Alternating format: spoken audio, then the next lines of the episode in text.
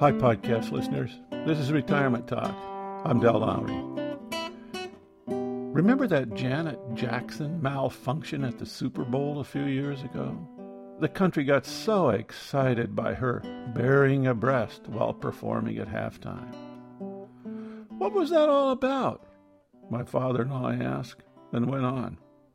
Why can't women bare their breasts just like men? I mean, when women used those old wringer washing machines, I can understand why they might have needed to keep their breasts bound or covered some way. But no one does that today. He was in his 80s when he made that observation. Who made that rule anyway? he asked. We had been talking about how easily discussion of real important issues are ignored and topics of little importance take over the airways. What a good question. Who made that rule, anyway? We retired folks need to ask that question about a lot of things. We have a lifetime of experiences to guide us in decision making. Some questions require lots of examination and experiences. Perhaps we are now best suited to make rules or change rules. We've been around, so to speak.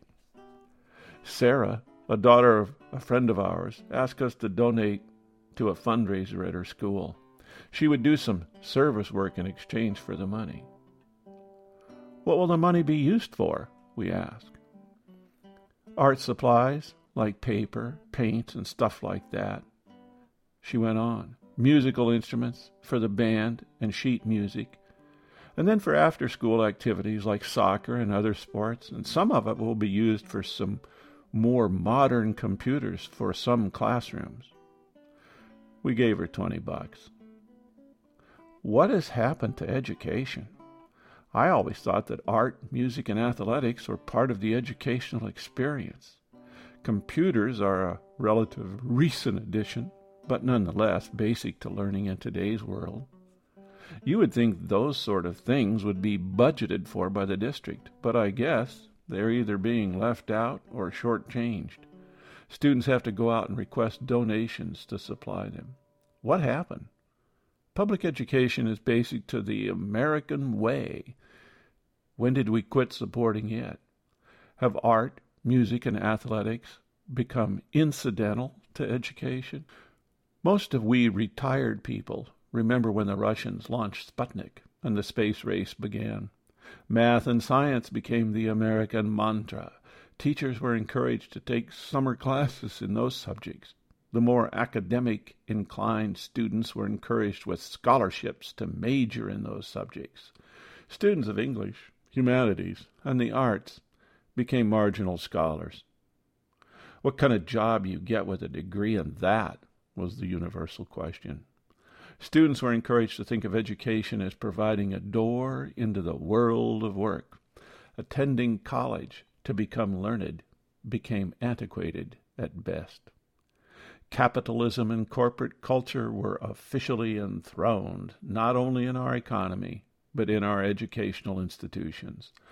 Arts and humanities were neglected and often abandoned. I never liked it or thought it was a wise thing.